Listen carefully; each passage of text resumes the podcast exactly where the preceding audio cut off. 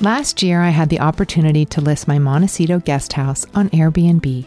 This was part of a special project that Airbnb spearheaded to build connection and to make the world feel a little less lonely. It was such a pleasure to get to know my Airbnb guests over dinner and share my home with them so that they could rest and recharge on their trip.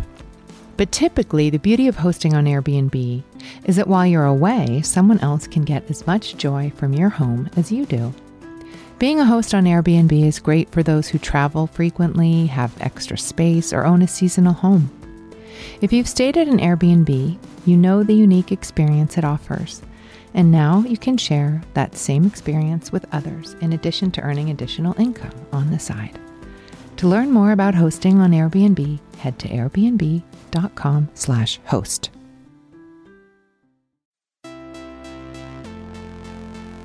When you are pioneering anything or introducing new ideas to the culture, you get criticized. You do? Yeah. Did you hear about that? I didn't find the one. I found someone I respected and we made it the one. In a sort of longing kind of view of love, people understand each other as if by magic. Nothing in itself is addictive on the one hand. On the other hand, everything could be addictive if there's an emptiness in that person that needs to be filled.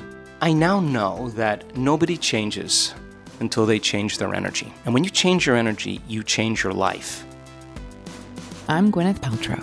This is the Goop Podcast, bringing together thought leaders, culture changers, creatives, founders and CEOs, scientists, doctors, healers, and seekers, here to start conversations. Because simply asking questions and listening has the power to change the way we see the world.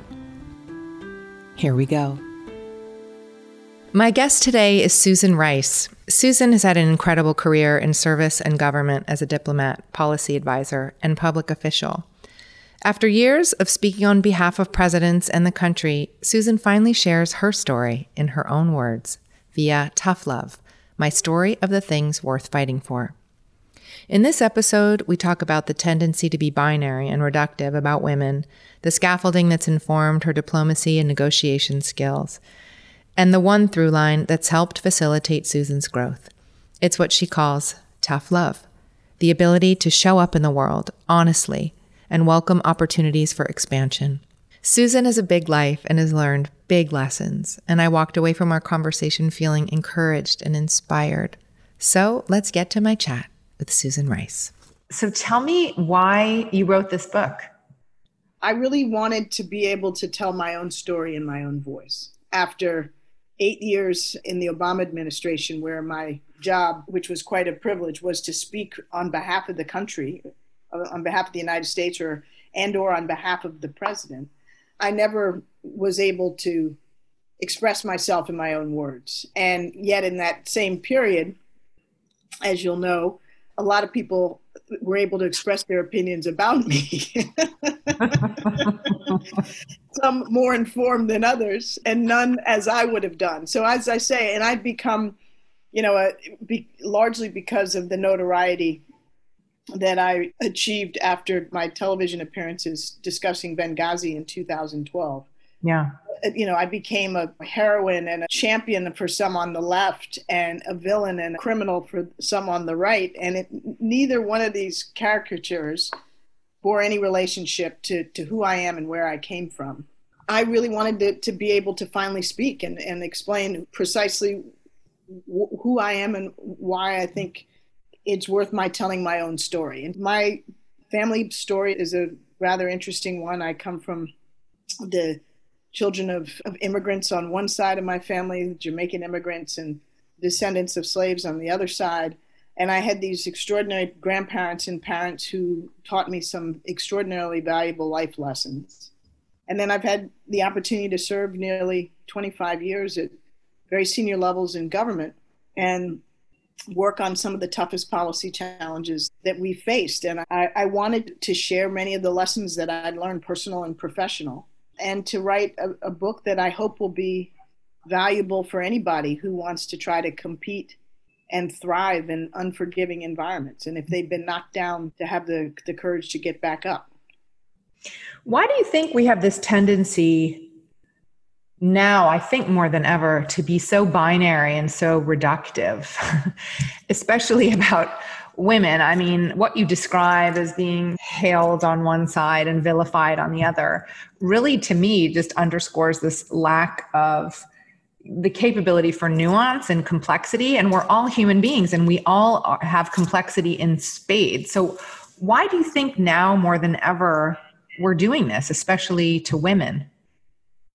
I think it's in in the orbit in which I've circulated of Washington policy making and politics. It's become especially black and white and binary, and to our extraordinary detriment. Not only in substance, because you can't deal with the toughest problems we face domestically or internationally in simplistic black and white terms but also in terms of our politics, because if we only have white hats and black hats, and there's no gray and there's no opportunity to collaborate or compromise, we get the kind of paralysis that accompanies the polarization that we now have. And I, I think it may be a particular challenge for women to be lampooned or caricatured but I think that the larger phenomenon is one more of a function of our politics, our media, our, our political polarization,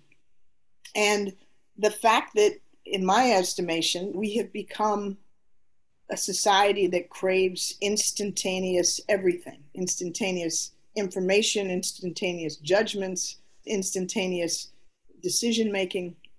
And so people don't have the bandwidth or the patience in many instances to dive into nuance and to appreciate complexity. And that's a problem. That's a real problem. Yeah. I, I know what I know. Don't mess me up with the facts, kind of thing. Much less analysis.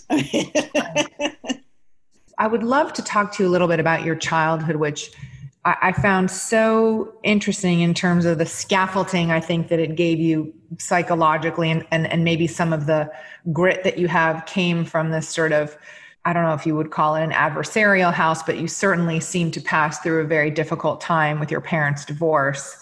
And your first role as diplomat was seemingly when you were a young girl, trying to broker communication between these adults who theoretically should have been the adults in the room and not you.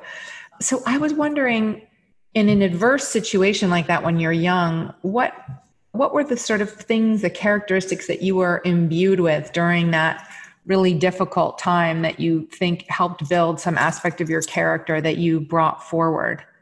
The period that, that you're referring to began when I was around seven and lasted in different forms and fashions until I was about 15. But, and this was the period of my parents' marriage becoming quite confrontational and, and even violent in some respects. Their divorce and then their extended, protracted custody battle over me and my brother. But I think to answer your question, let me go backwards just a little bit because I had two extraordinarily accomplished and wonderful parents who gave me extraordinary wisdom and support. But these were two people who really truly had no business being married to each other. And so I got the good with the bad in that the good is that each of them, from their respective backgrounds, came from very modest circumstances and were able to, in this is the 60s and 70s, as African Americans, really achieve an extraordinary degree of professional accomplishment. My dad was born in segregated South Carolina in, in around 1920, and he had been the son of a minister and the grandson of a minister who had been a, a slave initially before the Civil War and, and before he was able to get an education. My dad really was freighted by Jim Crow and segregation and lynching, which was all very much in the atmosphere in which he was raised. And yet he was able to go on, go to college, serve in World War II with the Tuskegee Airmen, and then after the war, during World War II, after that to go out to the University of California at Berkeley and get his PhD in economics, which was he was one of the first African Americans in his field to be able to do that. And then ultimately, after work in the private sector and in other parts of government, he was named a governor of the Federal Reserve System.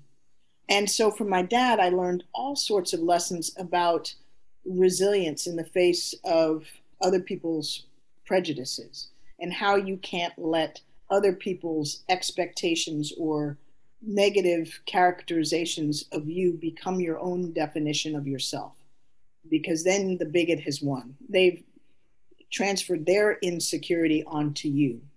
And, and you've absorbed it and made it part of your narrative. You believe it and therefore you're going to underperform or you're going to doubt your own capacities to excel and then my mom she was the daughter of immigrants who came from jamaica to portland maine in 1912. But my grandparents had nothing. They had no education. My grandfather was a janitor, my grandmother was a maid.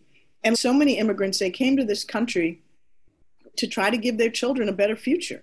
They saved and they scraped. My grandfather worked as a janitor until he was 80 years old. And he was able to send all five of his kids to college. And two went on to become doctors, and one an optometrist, and another a university president. And then my mother, who was the only girl, the baby of the family, who went to Radcliffe College, was the one of only three African American women in her class, and yet she was elected president of the entire student body.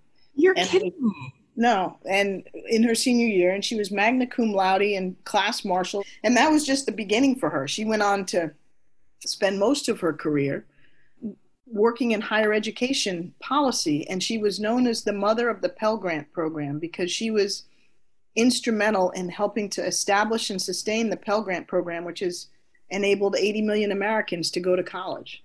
And then she went on in the latter part of her career to be on 11 publicly traded corporate boards and be a corporate executive. So she had this extraordinary path that taught me to be proud and to be strong and not to be deterred by being the only woman in a boardroom or the only woman, you know, anywhere or the only minority. And uh, how how did she teach you that? She because she modeled it, and what she she was just not afraid to be who she was, to be a, a strong, clear, forceful personality. She was a working woman with children at a time when really there were very few in her social set. And she, like my dad, but from a very different perspective, was determined not to let other people determine what she could and couldn't do. And mm. she taught me that too. So they were both really strong, powerful, loving parents, but their marriage absolutely fell apart. And predictably so, I would say, with the benefit of looking back on it as a, a grown up. So by the time I was seven, they were fighting and, and, and throwing things and screaming and yelling almost every night, sometimes drinking too much, just getting really combustible situations. And it was pretty scary for me and my younger brother. And so we'd be trying to go to sleep at night. And as soon as we try to go to sleep, the screaming and yelling would start. And I'd wake up and get out of bed and go downstairs and, and I'd spy on them and try to figure out is this going to really escalate out of control or not? And if I thought it was, then I'd intervene and try to stop them sometimes quite literally in a physical sense, but more often to just talk them down as a seven or eight year old. And so I don't know if that was d- diplomacy as much as it felt like firefighting, just trying to put out the flames before they engulfed the whole family. And it also probably both at varying stages in their yeah, and try to protect my brother. So I, I, did that out of necessity. And then I had to learn to deal with their separation, my brother and I moving between houses, and the pain and disruption that caused. I mean, that made me to be, it made me angry. I was acting out in school. I was not nice to my friends. I was losing friends. And my academic performance wasn't what it could have been. And I had to sort of at some point stop myself, probably around 12 or 13, and say, look, in, in, in conversation with myself, I can't control these parents of mine, but I can control how I react to it. So let me actually try to repair my friendships. Let me focus on my academics and my athletics and my extracurriculars, and, and let me try to get through this. And I did. I made the decision to here's what I can fix and here's what I can't. So let me focus on what I can fix. May I just say that's an extraordinarily rare insight to have at that age and to be able to take stock in your life, how your life was impacting you, decide to relate differently to the issues around you and then make repairs. I didn't start to do any of that stuff till I was like 38. I think you're right to some extent, but that's why I went back to t- tell you about my parents because I think they had already given me a fair bit of ballast and grit. And then I had great teachers who took a real interest in me and took me in their wing. And I write about my godmother who came into my life around the age of, of, of 10, who also gave me another adult figure who was both a refuge and a, and a source of strength and advice. Did these other adults help you? What were they helping you cultivate? in Inner life, your intellectual capacity, your, your femininity? My intellectual capacity and confidence as a student, I would say, for my teachers. My coaches, and I write particularly about a wonderful basketball coach I had who just taught me toughness and determination and if you get literally thrown to the floor you got to get back up and if you got to throw an elbow throw an elbow and then my godmother i think in many ways was one of the most important figures because she gave me and my brother a way to separate ourselves from the mess that was my parents custody battle how? My, uh, so the story is this: like my parents, after the fighting, after the, the divorce, they fought over us for about five years in court. It was complicated because my mother had an affair. My father knew about it. There had been private eyes and all this sort of stuff going on. And so, in that time, this is like the late, mid late 70s, she was in difficult circumstances as a mother trying to get maintain or obtain custody of her kids. And yet she was a devoted mother and a very a very worthy mother as my dad was a very devoted dad. So that was the good news. But the bad news was that they just wouldn't let this custody battle go. And it got to the point that both their lawyers their divorce lawyers wanted me and my brother to testify in court as to which parent we wanted to be with which was the last thing we wanted to do. Obviously, we would never want to take sides and alienate one and mm. you know harm the other. And we were stuck. And my godmother, who really wasn't actually our baptized godmother, but came into our lives as a sort of adopted fairy godmother, had been a lawyer early in her career. And she said to me and my brother, without telling my parents, I've got an idea. Why don't you guys write letters to the judge each of you individually and tell the judge you love your both your parents and you don't want to have to testify. And maybe the judge will you know care about what you think not just what the lawyers think. And that's what happened.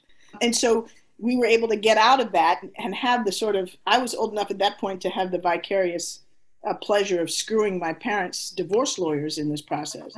And my parents too by implication for allowing this to happen. And gave us a, de- a degree of independence and agency. So, what I learned from my godmother early on is we don't have to be the victims. We can be actors in our own drama. And so that also was a, another really vital lesson. So I got, I had good support from different corners and ultimately great support from each of my parents, but not as a unified team as two separate entities. The extraordinary thing as well is that you then went on to have what looks like a fantastic marriage yourself. It is. It's, I'm. I am so blessed, and you know, actually, tomorrow, Gwyneth, we're celebrating our 28th wedding anniversary. Oh, congratulations! Um, and so I just got incredibly lucky early in college. I met this guy literally the first week of my freshman year who was a senior. He was living in the same dorm. He was a Canadian, tall, handsome young man. And we started dating early in my freshman year. And 10 years later, we got married. And 28 years later, uh, we're still married. But I freaked out. The divorce really did cause me to be fearful of marriage and commitment. It left me with a whole lot of questions and doubts and insecurities about the sustainability of marriage. And I, the last thing I wanted to do it was to do what my parents did to me, which was to get married and have a failed marriage and have that impact my kids. Even though I found this wonderful guy and I, I knew he was wonderful, and we are nine years into our relationship about to get married, I called off the engagement at one point because I had a freak out. and we then had a you know period of a few months where we you know weren't in communication and i was trying to wrestle with my demons and search my soul and ultimately came to realize through a bizarre sort of intercession of fate that he was the right guy. And that the inner the story is my we were living in toronto. My husband was working for the canadian broadcasting corporation. I was working as a management consultant and right as I freaked out and decided I had to have my own space and think this through before I made a what I hope would be a lifelong commitment and decided to move out, we were living together. He was assigned to go to South Africa for a month or two to to do a long documentary, actually on the end of apartheid and Nelson Mandela and all this stuff. And so I was living by myself this monastic life, trying to commune with my inner self and the day actually that he was most supposed to fly back to Canada from South Africa, I woke up in the morning as I always did to the radio. And the radio was the Canadian Broadcasting Corporation, CBC News, reporting that his my husband's boss and the anchor of the show he worked on, a woman named Barbara Frum, who was a huge fixture in Canada, had just died of cancer. And we knew that she had been ill and she had been a real you know sort of friend to ian and my husband and a champion of our relationship and really was encouraging us to to get married. And when she passed i just had this moment of this flood of emotion for her loss but also a recognition that what she was trying to tell us was that this relationship really was right. And so i woke up and i you know started crying and I realized that I can't let this go. But then also, my next thought was, oh my God, Ian is about to get on a 20 hour flight from South Africa, and he's going to get off the plane and see the news in Toronto and just be knocked off, off his horse. So, this is back in the olden days, Gwyneth, when they had these things called white courtesy phones in airports. You know, you'd be walking through the airport and they'd page you so and so you have a call on the white courtesy phone. Please report to know, so i paged ian in the johannesburg airport and uh-huh. got him on the white courtesy phone. And i hadn't talked to him in, in many weeks since before he left. And i said honey i've got some really bad news and i got what i hope will be good news. And i told him that barbara had passed but I also told him that I wanted us to get back together if he would still have me. And then he cries. and then I met him at the airport in Toronto, and we've been together ever since. That's a so, story. I love that story so much. I'm laughing and crying at the same time.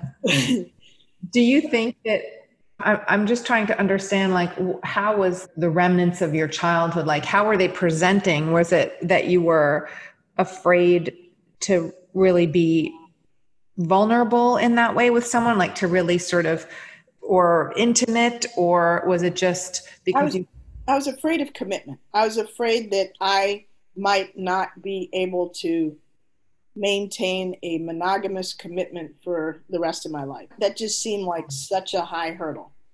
And I didn't want to make that commitment if I wasn't confident that I could keep it. And do you think your mother's infidelity made you question monogamy? Absolutely. And not just hers, but because it wasn't like their divorce was far more complicated than that. Like it, their marriage had fallen apart before no, the affair. And then she remarried and was happily married and blah, blah, blah but no, I just think that that certainly was among the things that made me question, you know, the durability of marriage. But it was also just seeing their marriage fail in in all of its different aspects, and knowing how much damage that can do to kids, because I'd experienced it. And obviously, my experience is not nearly as bad as a lot of kids. It just made me afraid to commit to something that consequential unless and until I was sure I could do it. I think what I realized is one, you're never 100% sure of anything like that. And two, you got to make your best bet. And I realized that I'm not going to find anybody that I'm going to love more who's going to be better to me than Ian. And Lord knows, thank I'm knocking on wood, I was right about that. Mm-hmm. He's been an amazing life partner. and dad and husband. And you just gotta you you got to make a judgment based on 90% certainty if not 100% certainty and then try to make it work and that was thank god it was the right choice Let's take a quick break to talk about one of our partners. KarbonX is an environmental company that aims to empower people to make a positive impact on the planet. They've created a simple platform to help you make up for your carbon emissions by supporting climate friendly projects. You can earn shareable badges based on how long you've been offsetting, and your subscription will go towards supporting new initiatives and carbon offsetting projects that have been independently verified to have removed CO2 from the atmosphere. You can choose a project that is meaningful to you, such as planting trees in deforested regions of the Amazon and investing in energy efficient and renewable resources around the world. For the Goop podcast team, KarbonX wanted to cover our team's carbon footprint. They donated a subscription for us to support an energy efficient cook stoves program in Uganda. To learn more about KarbonX, head to their website at carbonx.com. That's carbon with a K dash X.com or download the KarbonX app. Okay, let's get back to the conversation. Something that I wanted to ask you about was before COVID broke in 2019, you said that you were worried about a global pandemic coming, and obviously you had steered us through the Ebola situation. Why were you worried about a global like was there something specific or you just knew it was coming or I've been in national security and working on global health and development issues for you know 25 years. And anybody who is in that universe knows that a global pandemic was inevitable and actually it is. This is not going to be the last one we have. We've had them periodically. Just look at the last 100 years from 1918 we had one in the 1950s we had one in the 1960s we had one in the beginning of the obama administration 2009 h1n1 and then actually to back up, in the Bush years, there was the H5N1 flu virus, which was in many ways the scariest one we've seen to date, more scary than COVID because it was equally transmissible and kills kills like 50% of the people who get it as opposed to under mm-hmm. 5%.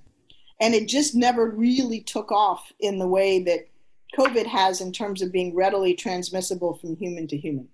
Mm-hmm. But everybody in this world knows that a pandemic pandemics are inevitable. We were overdue one and it was going to come and it wasn't just me in 19 in 2019. We've known about this for a long time. It was an issue that we were consumed about in the White House. President Obama gave you know, a number of speeches about his concern about it. I set up an office in the White House to, to enhance our pandemic preparedness. We tried to warn the incoming Trump administration because just like China and North Korea, this was something that we anticipated could well become a problem on their watch. Not because we knew when it would happen, but we just knew that it could happen. Mm-hmm. And so we did exercises and briefings and all this stuff.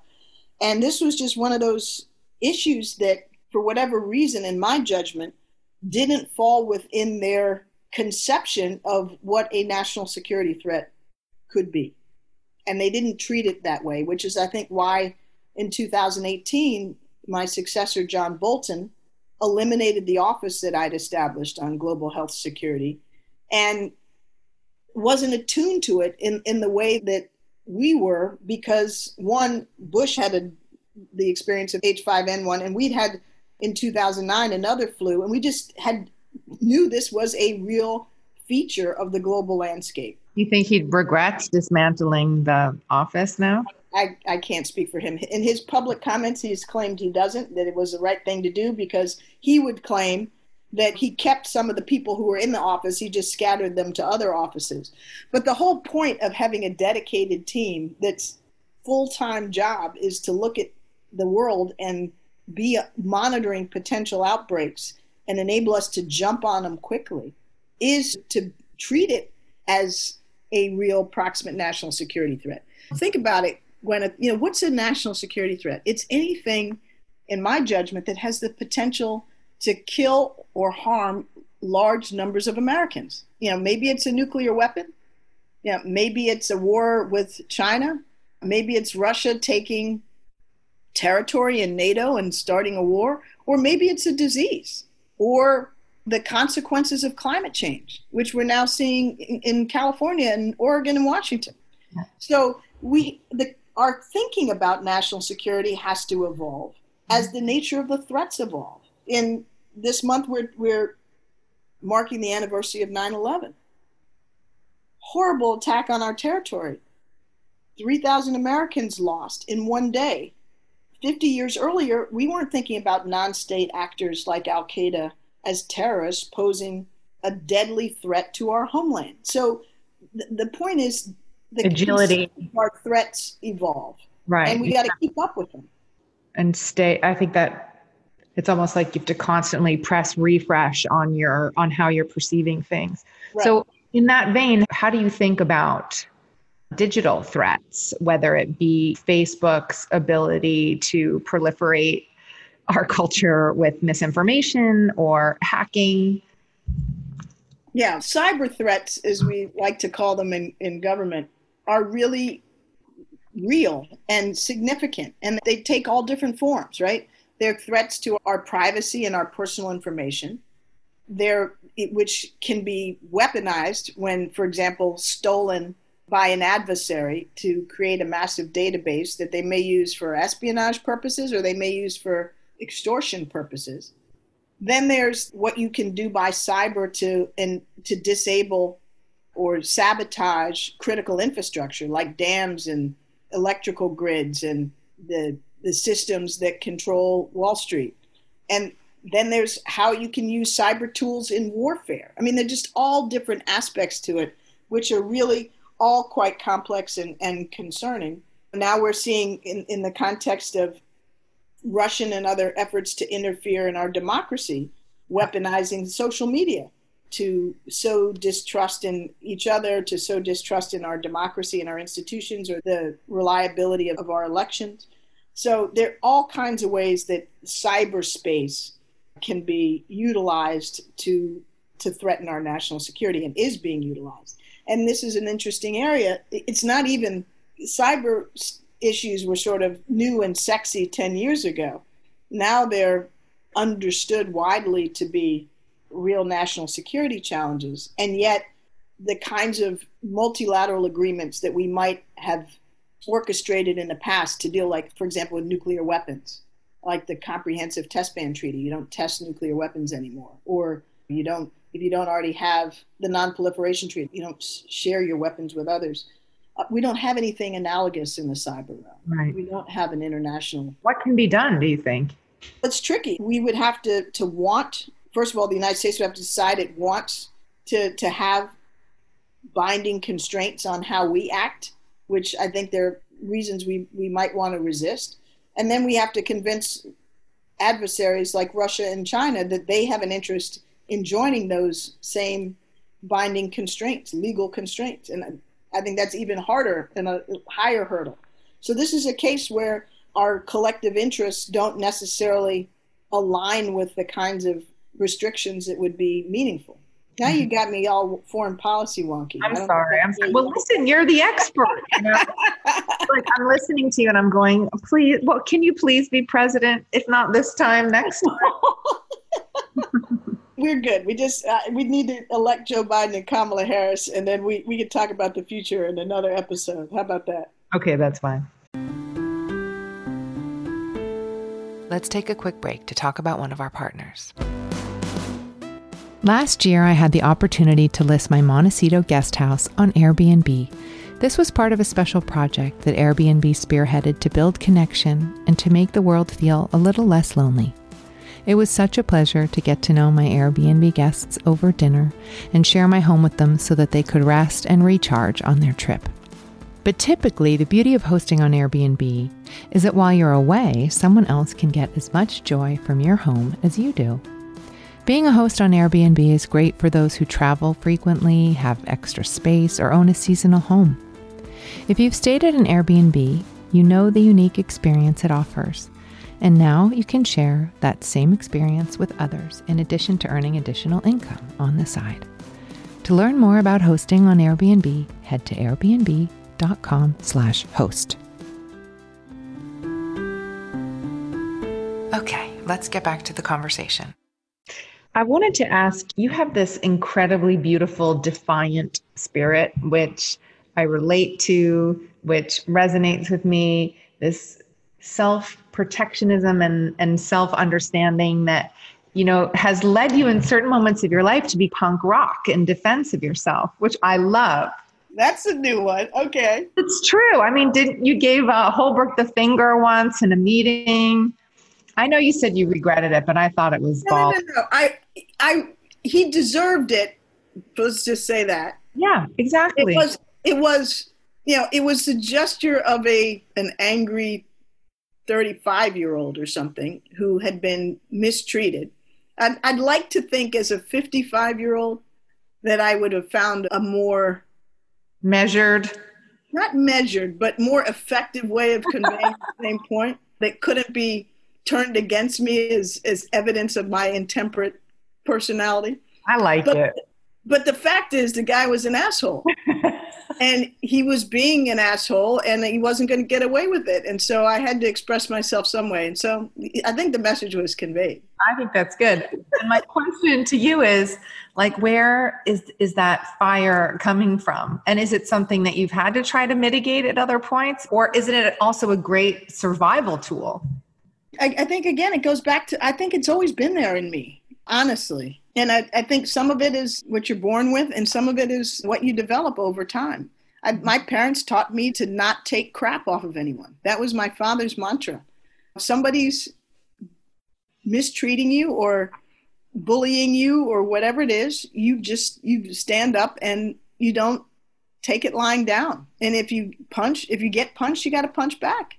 Now, he always would say you never throw the first punch but you don't stand there and get sucker punch. Yeah. And so that was part of how I was taught mm-hmm. from a very early age. And then I think seeing my parents go through their their divorce, I realized that sometimes if you don't stand up for yourself and worry about yourself, there may not be somebody else there able and willing to do it. Mm-hmm. And then I've I've not ever regretted being somebody who's confident in their own skin. The good side of that is I don't have the kind of ego and ambition that's about proving something to other people and myself. Like I, I'm about trying to get stuff done that I think is meaningful. I'm not about doing X, Y, or Z for my own self edification because I actually am pretty comfortable. I know that I'm mm-hmm. I'm worthy and that I'm trying to do my best in, in whatever it is I'm doing, and I just want to be judged more by the results than by the positions or the accolades. And so that's given me a degree of kind of remove from a lot of the things that I think cause people to be aggressive unnecessarily. I'm confident. I, I know what I you know think is right. I try to do my best for the right reasons. And I realize that there's some people who are never going to like that, mm-hmm. especially coming from a woman and even more so coming from a an African American woman. Mm-hmm. I say at some point early in the book that I was I've always been a person who's never been seeking other people's affirmation or permission. And that's true. I don't need you to tell me that you like me. I'd love it if you like me, but that's fine if you don't. I'd much rather you dislike me but respect me than like me and not respect me right. if there were that choice. And so I think that sometimes has rubbed some people the wrong way. And then, as I also write in the book, in my youth, I was sometimes maybe a little bit too ready to engage a battle.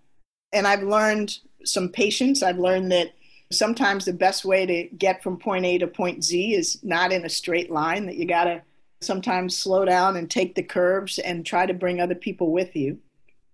And that not every battle is a world war. They're little lesser battles. And, and as other folks have taught me, sometimes patience, or as, as I write in the book, as, as Hillary Clinton once told me revenge is best served cold.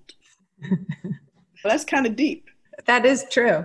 In the book, you talk about in your 30s, you, your management style was very much from this place of toughness, strength, driving forward. And you received some feedback that you were maybe missing an element of empathy as you just touched on right there. So I just wanted to ask you how did that land? How did that feel to you in the moment? And then how did you change your management style from that feedback? Yeah.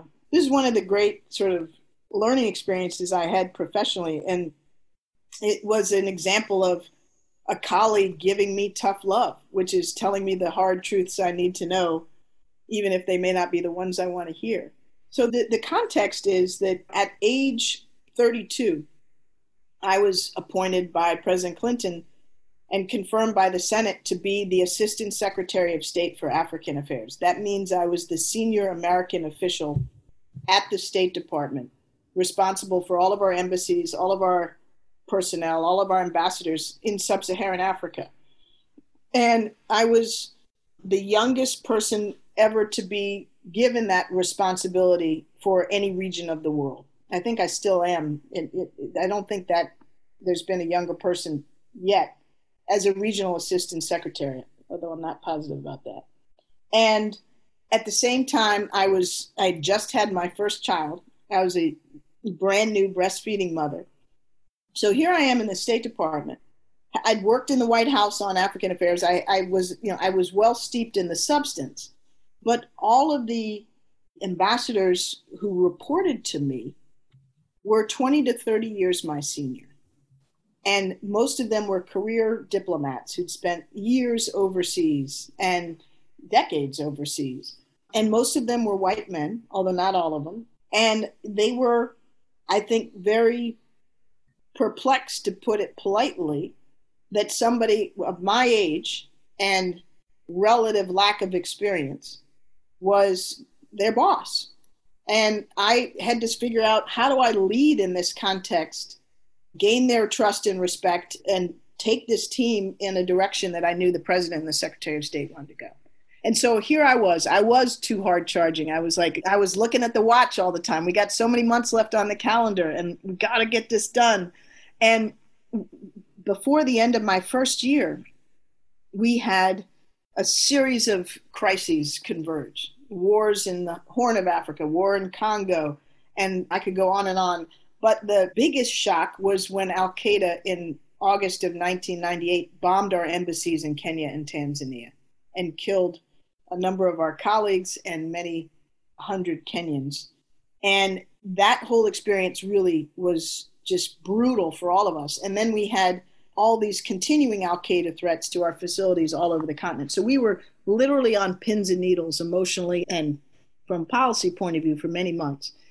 And my reaction to that was to not step back and pause long enough to really absorb the, the human pain of that for each of us, the emotional pain of it, but to try to just keep driving through it because we, we had no choice. So at one point, a colleague of mine, who I think had been nominated by some other colleagues of mine, took me out to lunch at a really crappy Chinese restaurant near the State Department. And I this was right before Christmas, and I thought this is a social thing. And as soon as we sat down, he says to me, Susan, I like you, I respect you, I want to see you succeed, but you're about to fail miserably in this job and you're going to lose the the people that you need to lead. You're too hard charging. You you don't give enough deference to their experience. You don't uh, show enough tolerance for dissenting opinions all this stuff. And you're going to fail. And it was like a punch in the gut. And yet i knew he was right. And i knew in that moment that he was doing me an enormous favor. He could have let me fail. They all could have let me fail and just written me off as another asshole political appointee that they would ignore. But they were kind enough to tell me the truth yeah. and give me the opportunity to course correct. And that's what I tried to do. I thought about it a lot over the Christmas holiday. I tried to think about what could I do differently and better. And I tried to come back and, and change my style. You don't change your whole personality, but I think I grew as a what leader. What did you do? What were a couple of changes that you made?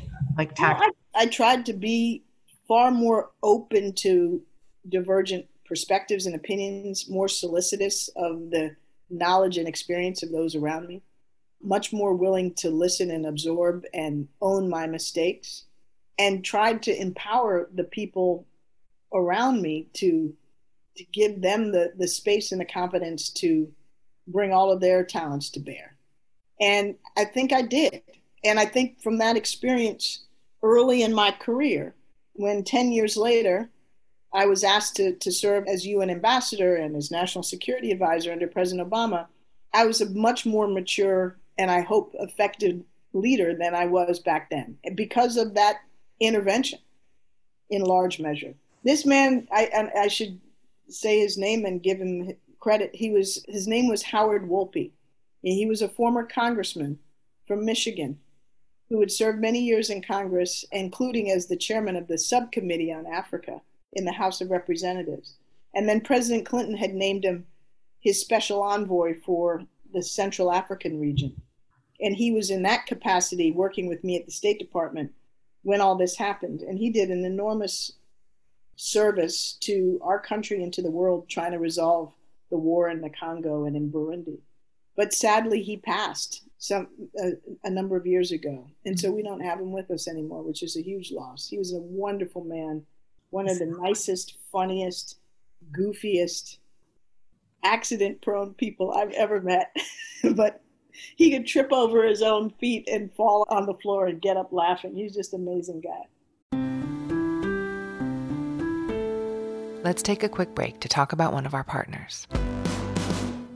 When it comes to putting together your home, a great rug can make all the difference. A rug is really what pulls a room together and creates harmony. Nordic Knots offers a curated collection of rugs and timeless, high quality essentials. They collaborate with leading designers and are the insider rug brand gracing some of the world's most beautiful homes. They have a wide ranging collection, but we'll just talk about a few favorites today. The luxurious Grand Collection is known for its simple design, stunning colors, and high quality wool. But if you're feeling a bit more bold, their designer collaborations are made with world renowned designers and interior architects.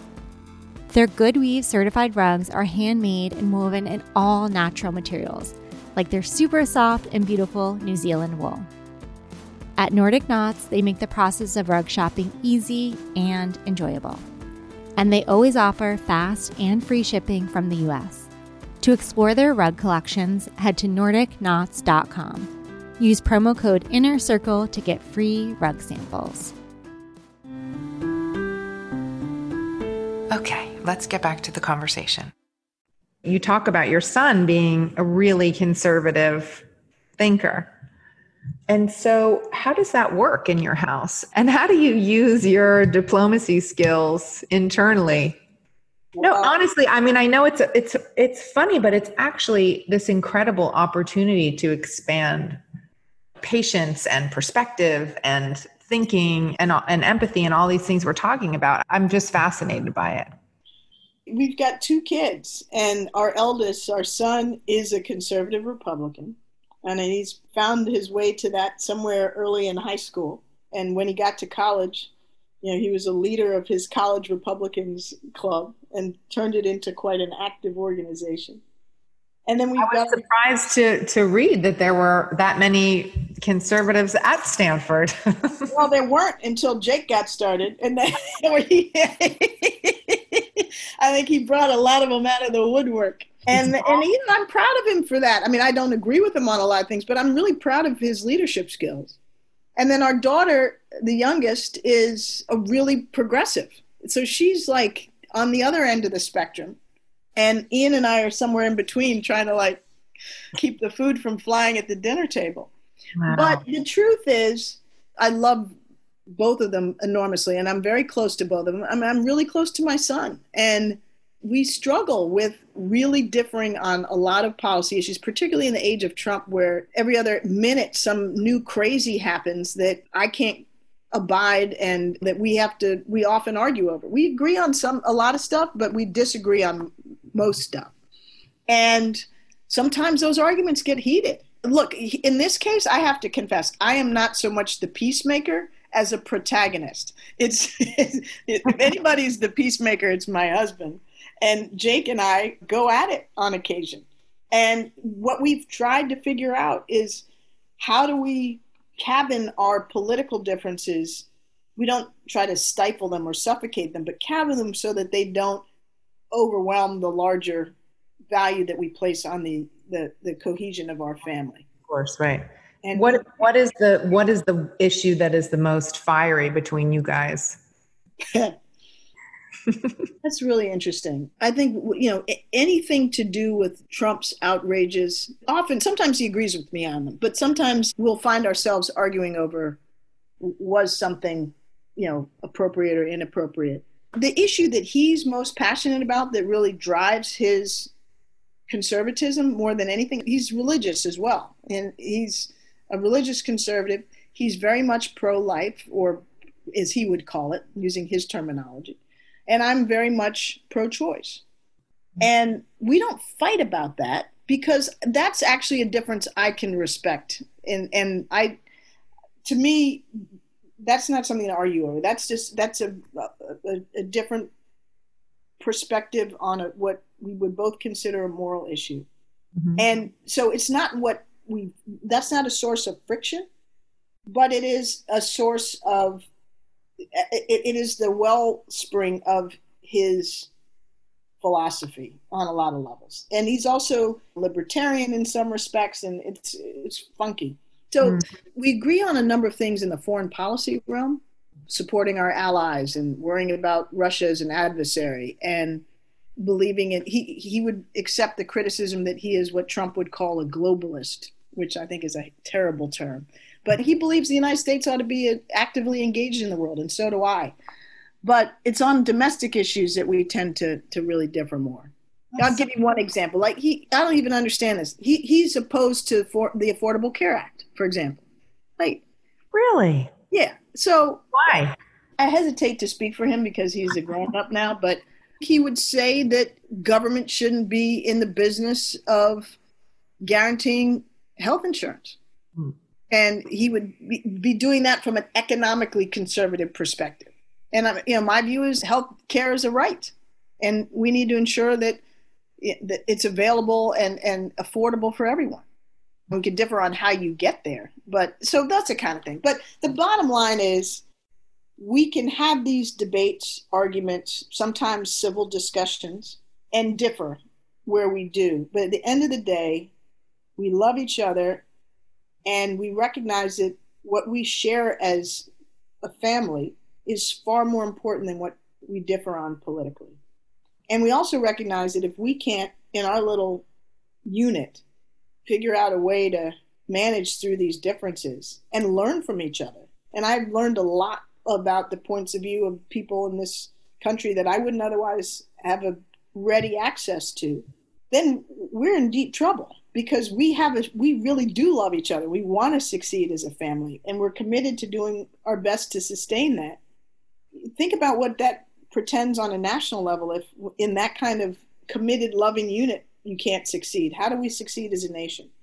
And so, I'm really very much of the view that whatever our political perspectives, you know, we've got to be willing to listen to each other and try to understand each other and yeah. not fear and hate each other and not, not profit on politics that thrive on division and conflict. I agree with you. I really do. I was glad to to read that you still feel optimistic about America. I wrote this down. You said we've overcome far greater challenges as a people, a nation, and a global leader. No one has ever won by betting against America's long-term capacity for growth, change, and renewal. I believe that still. And I oh, good few. but I but it's interesting because we just published the paperback version of Tough Love in early August. The hardback version came out not quite a year ago. And I wrote a new afterword for the paperback version that wrestled with the moment we're in and this very question of do I really continue to be optimistic? Because, you know, it's not easy. I'm not like smoking dope all day long. I worry about all these issues and our ability to get through this very difficult period. And I worry about how far we have fallen in so many on so many levels. But I worry most about our domestic cohesion and having a president whose whole platform is to cause us to hate each other. And I worry about his allies in Congress who seem to have rolled over and played dead in the face of that. And so the, the afterword to the paperback, which I really gave a lot of thought to, wrestles with where we are with coronavirus and in this very moment and where we are in our politics as a result of all that's transpired in the years since I published Tough Love. And come to the conclusion, but not without some real sobriety, that those words that you just read remain my judgment. We have the capacity. We have been through much worse. We have much more that unites us than divides us. And the way through this, in my judgment, which may sound like contradictory to what I just wrote, but it's not, is that we've got to purge ourselves of political leadership that is, as I said earlier, that is profiting on division and get back to leadership that may differ substantively on the merits of issues, but that recognizes that our strength is in our national unity and in our democracy. And I think we can do that. I think we can do it, and I think we must do it. And maybe we don't do it immediately, which I, I think we must. But I just don't see us after all we've been through how our nation was born, how we survived a civil war, how we overcame two world wars, and the Vietnam era and the civil rights era, and all these things that were so divisive and in many cases violent, and not find the wisdom and the courage to do it again in, I believe, much lesser circumstances. Mm-hmm. So I believe we have it in us. Maybe it's that I couldn't do the work that I've done in national security and seen so many scary things and not be an optimist. Mm. Maybe it's because I do think that when you get down to it and you peel back all the layers and you ask another human being what they care about, we basically all care about the same things. We want our families to be safe. We want to be able to say and do and love and worship as we please. We want to believe that our hard work y- yields something and that if we just do our damnedest, something will get better. And it, if not for us, then for our kids. These are fundamental things that are true, whoever you are, wherever you come from, whatever you look like. And we, we've gotten away from that, and I think we can and we must get back to it. Okay, I've gone way over. So I'm gonna, I can just ask you one last question. Sure.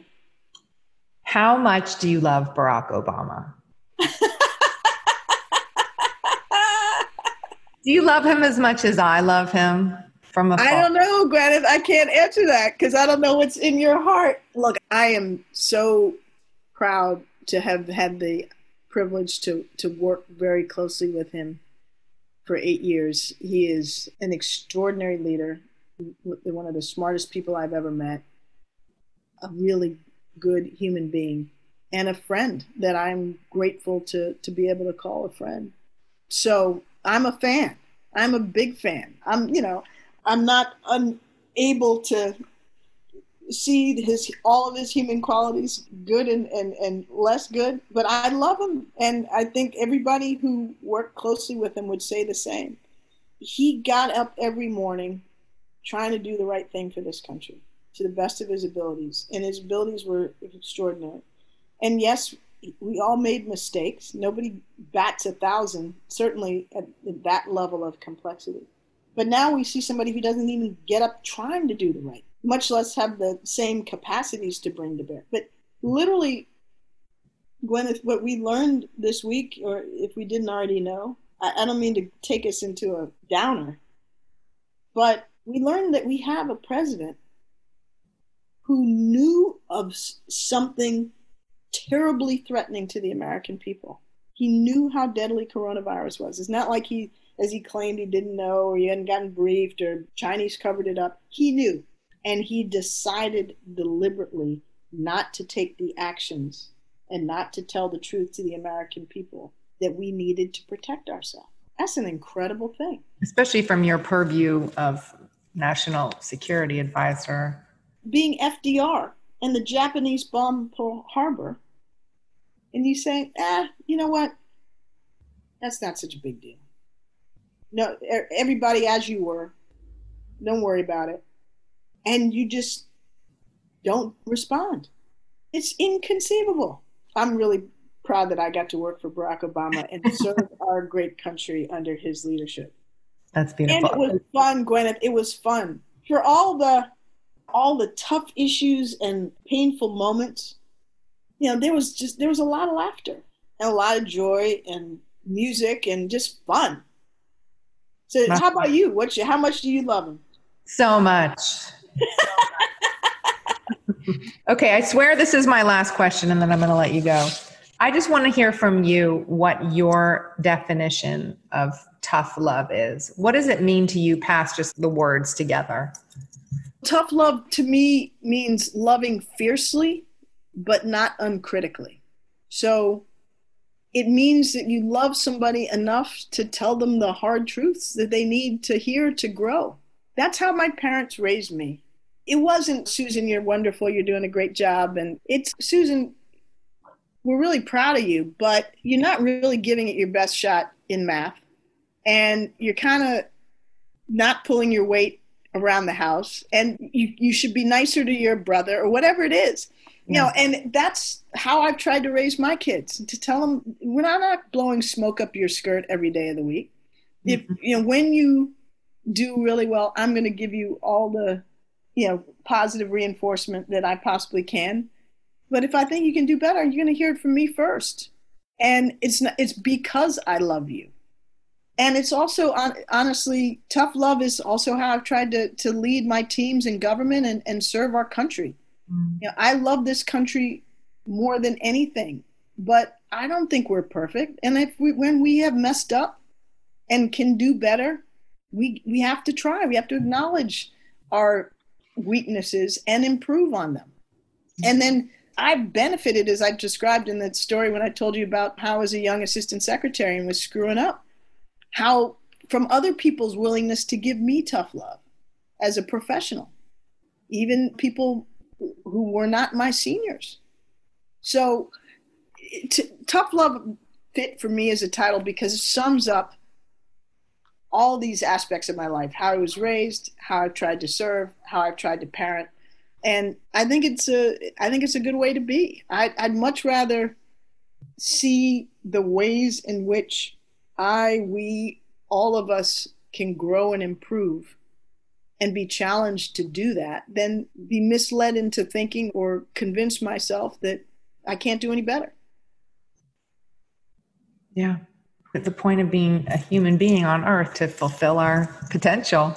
Yeah, and we and need help. We need guidance. And to, yeah, and to do better. We're going to mess up Yeah. as individuals, as you know, groups, as a country. And when we mess up, we got to get back up and do it better. I write in the in the book at different places, but also in this afterward to the paperback. When you get knocked down, as hard as it may be, there are really only two options. You stay down or you get back up. And sometimes you need somebody's help to get back up. You got to be willing to lean on somebody, help them, let mm-hmm. them pull you up. But once you're down, if you decide you want to stay down, then that's game over. Mm-hmm. My whole thing is, I've been knocked down my share of times. I'm sure I'll be playing more times. I'm going to do my damnedest to get back up, whether it's in a relationship, whether it's as a parent, whether it's as a policymaker or a public figure, and whether it's by health conditions or whatever. Mm-hmm. And it's, I don't mean to diminish how hard it is. Think about all the people that are suffering so profoundly now from the disease, from loss, from economic crisis, from our kids not being in school, the, all the kids that are just wrestling with the psychological and social implications of that. But at the end of the day, we, we've got to try to encourage each other to get back up and to keep going because there's not really a, a better option. You are so inspirational and amazing. And I feel so lucky that I got this time with you. I really mean that. Oh my God. Thank you so much. I love talking to you. And when we get to see each other in person, I know. When when when we're allowed to see each other in person, I'm going to come and just park myself at your feet and listen to you and shadow you all day. Thank you for joining me in conversation with Susan Rice. Her book, Tough Love My Story of the Things Worth Fighting For, is available wherever books are sold. That's a wrap on today's episode. If you have a second, please rate, review, and hit subscribe if you haven't already. Don't forget to share the Goop podcast with a friend. And in the meantime, for more, you can check out goop.com slash the podcast.